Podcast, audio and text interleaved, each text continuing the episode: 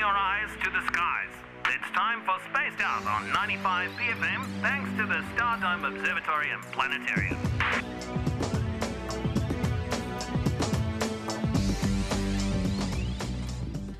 Come in, Josh from the Stardome. Kia ora, how's it going? It's good. You sound like you're having a little chuckle there to yourself. I'm actually just walking in the park. Oh, yes. uh, so Oh, yeah. Man, great day for getting some fresh air. Oh, it's stunning, yeah. Mm. Uh, good time of the year for gazing at the stars as well.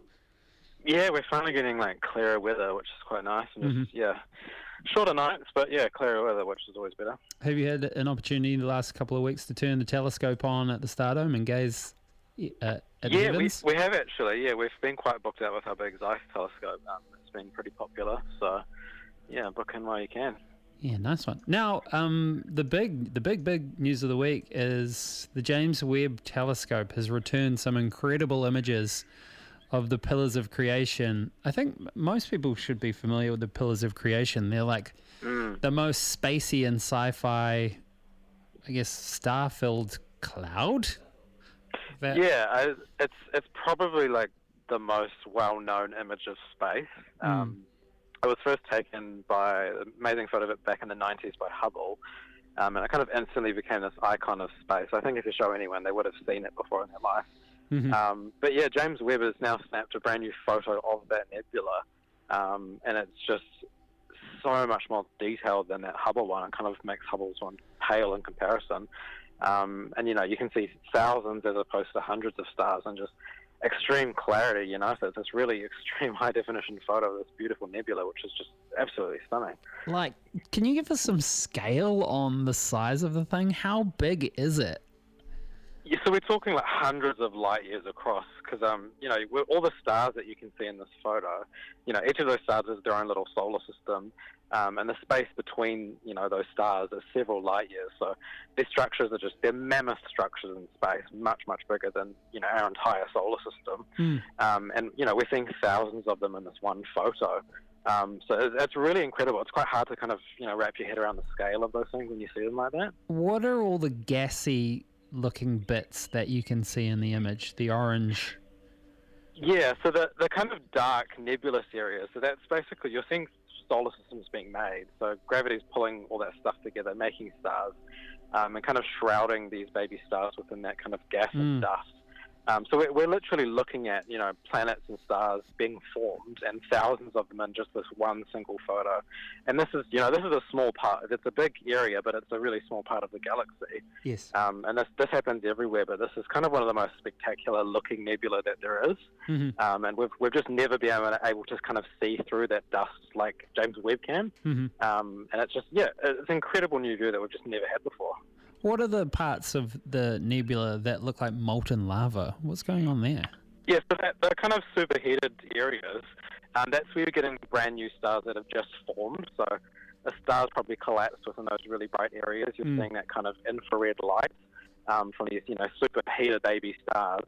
Um, and around those stars, you get all this dust, which is forming planets, so that you know creates heaps of friction.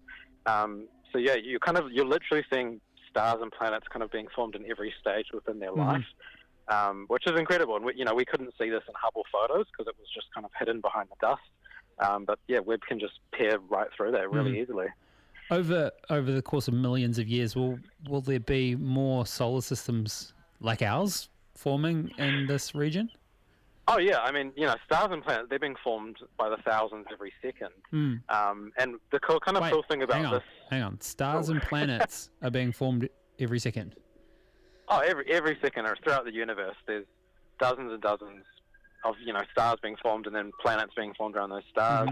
Um, yeah, black holes are being formed every second too in the universe. Um, but within yeah our galaxy, several dozen at any given point. If I was going to jump in my spaceship and go pew pew over to the pillars of creation, how long would it take me? Uh, they're about six, I think six thousand light years.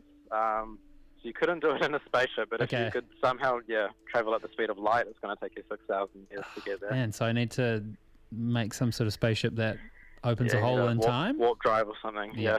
yeah. okay. Damn. So, man, it's so far away. It looks so Yeah, close it- in the it- photo, though. Well, cosmologically, it's it's kind of close in you know astronomical terms, but Hmm. yeah, to human terms, it's extremely far away. Yeah. Wow. Now, what sort of science is coming out of this new photo that the James Webb has um, dished up for us? Well, one of the really cool things um, is we've you know we've been comparing this to the Hubble photo, and because Hubble took that you know famous photo about 30 years ago, um, we've actually tracked the changes in the nebula in those 30 years. So we can actually see, um, you know, these brand new stars that we saw 30 years ago. We can now see these jets that have been thrown out from the stars. We can measure and track how fast they've been moving. We can actually see like really subtle changes in that nebula, Hmm. um, and that's simply because you know we've been observing it for 30 years. So yeah, there's a lot of um, a lot of science around stellar evolution and planetary formation that we're going to get out of this, Yes. um, and it's just yeah something that we have we couldn't do with Hubble alone. Are there materials and substances unknown to us in this region of space? Oh, honestly, I mean probably. I think there are so many unknowns in space, Hmm. um, and there- there's going to be a lot of science that comes out from where, You know, new discoveries that we didn't know. Um, but yeah, even if there's you know no new per se discoveries from this one area, it's just a really cool photo to see. Oh man, you it's know, so good. like that. Yeah. Man, I need It's this poster on my wall. There's like a super high um, res version on NASA's website. It makes a great uh, background on your laptop. Oh wow, amazing. That's a hot tip, actually. Um, Yeah. is that nasa.gov? That's where we go. Yeah, yeah, just Na- NASA's main page. You'll see it on the front page. You can download a high res version. Okay, amazing. Now, what's next in space news? We're talking about a total lunar eclipse. It's going to be Yeah, visible. so we have a, um, a what we'll call blood moons. We've got a lunar eclipse next week, Hmm. um, and it's a total lunar eclipse. So the moon's basically passing fully into the Earth's shadow.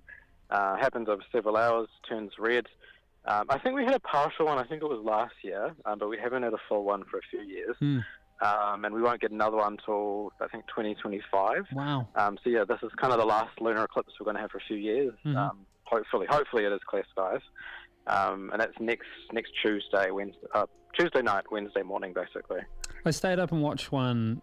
I, I felt like it was about nine or ten o'clock uh, one night, and it happened quite quickly. I was very surprised how how fast the shadow moved across the moon. And Yeah, I mean they, they are longer than like a solar eclipse. They last for hours as opposed to minutes. But Mm. yeah, sometimes the moon doesn't fully go into the shadow, so it's over kind of a lot quicker. Um, but this is this is a pretty decent one. It's kind of going right through near the middle of that shadow. Mhm. Um, yeah, I think the last one that was last year, it was quite cloudy in Auckland, so it was Mm. pretty kind of crap viewing conditions. yes. Um, but yeah, hopefully, fingers crossed, we're actually going to get a clear sky here next week. Uh, once again, what was the time of this one happening? Uh, it's basically Tuesday night, but if anyone just kind of wants to see the best of it, you're looking at basically midnight, uh, Tuesday night slash Wednesday morning. When you say the best of it, won't it be totally eclipsed and you won't be able to see it? Or Uh, so that's when the moon will be kind of in the middle of the shadow. So that's when it's kind of kind of be at its reddest or at the peak of the eclipse. yes, Um, yeah, it starts at like 10 o'clock, but it kind of you don't really notice much kind of at the start. So yeah, if anyone just wants to see it at its reddest, it's about midnight. Okay. All right. There we go. Hot tip. Now, China, uh, there's a, a great video on the Stardome's YouTube channel. Uh, it's like a highlight reel of um, China launching yeah. uh, a new module for their space station. Yeah, we had a, a few um, space station news bits in the last few weeks. So yeah, China basically they've just finished uh, their Tiangong space station, which they started uh, just over a year ago. Um, so yeah, third and final module they sent up last night. It's already docked. Uh, it's, you know, un- unraveled its solar panels, started charging, and they're basically finished, which is really amazing to do that in just under a year. Mhm. Um, so yeah, we've now got two fully, you know, manned and operated um, space stations in space above the Earth at the moment. It's uh, it's one of those things where you watch the video and you see the rocket, you know, like drop parts and shoot parts off, and the Mm. space station fly, you know, the little module flying out into space. And I always just my mind boggles at that their aim. I'm like, how do they, how do they get it right? How do they make the module actually meet up with the space station? Oh yeah, and it's, it's incredible precision, and it's a huge amount of like math and you know literal rocket science. Yes. Um, but yeah, I mean, a lot of these rockets, the precision with launching things is actually done nowadays with a lot of AI and computers. Mm. Um, you know, back in the space age, this was like chalk drawn, you know, math on a blackboard. Yeah. Um, but nowadays, rockets are really autonomous, so Mm. they kind of do everything by themselves. They need kind of very little human interaction with them, um, and it's yeah, just a lot of calculations on board, and they just do it all themselves, basically, which is pretty impressive. Yeah, it's it's a great video. Uh, go to the Stardome's YouTube channel if you just want to see like a two minute highlight reel. Now, uh, Russia have backtracked on pulling out of the ISS.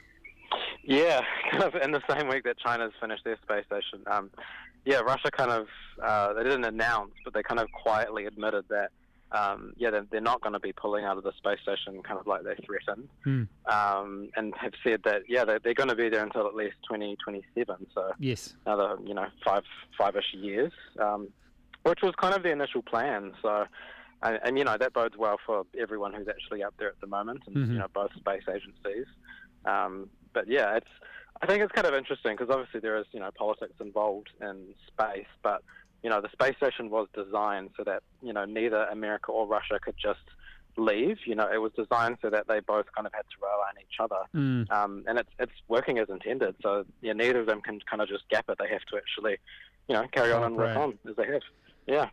Well, that's kind of good news. Good to see a little bit of international cooperation happening at some level. Yeah, I mean, there's obviously a lot of problems down here, but yeah, Mm. it's one of those long-lasting relationships that's kind of been there since the space age. So Mhm. yeah, keeps going. Do you have any idea of the projects that they'll try and complete in that time frame? Well, there's a lot of science that they're doing towards the Artemis mission, so that um, you know, sending people to the moon. A lot of the you know effects of people going to the moon for long durations, they're still testing all of that up in the ISS, Mhm. um, and they're also planning for those you know eventual Mars missions, you know, into the 2030s.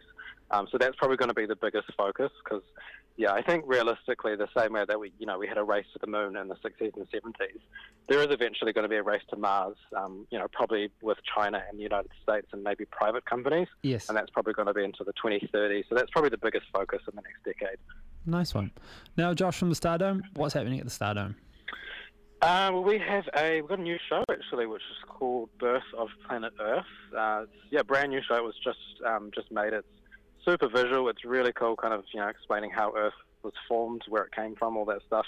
Uh, and that is starting tonight actually. So that'll be airing um, for the rest of the year, which is yeah, we don't often get new shows, which is pretty nice. Excellent, mate. All right. Hey, well, thank you very much for chatting to us this evening, and we'll look forward to speaking with you next time. All right, I'll speak to you in a few weeks. Okay, bye. All right, ka kite. Control, we are docked. That was spaced out on 95 BFM, thanks to the Stardome Observatory and Planetarium.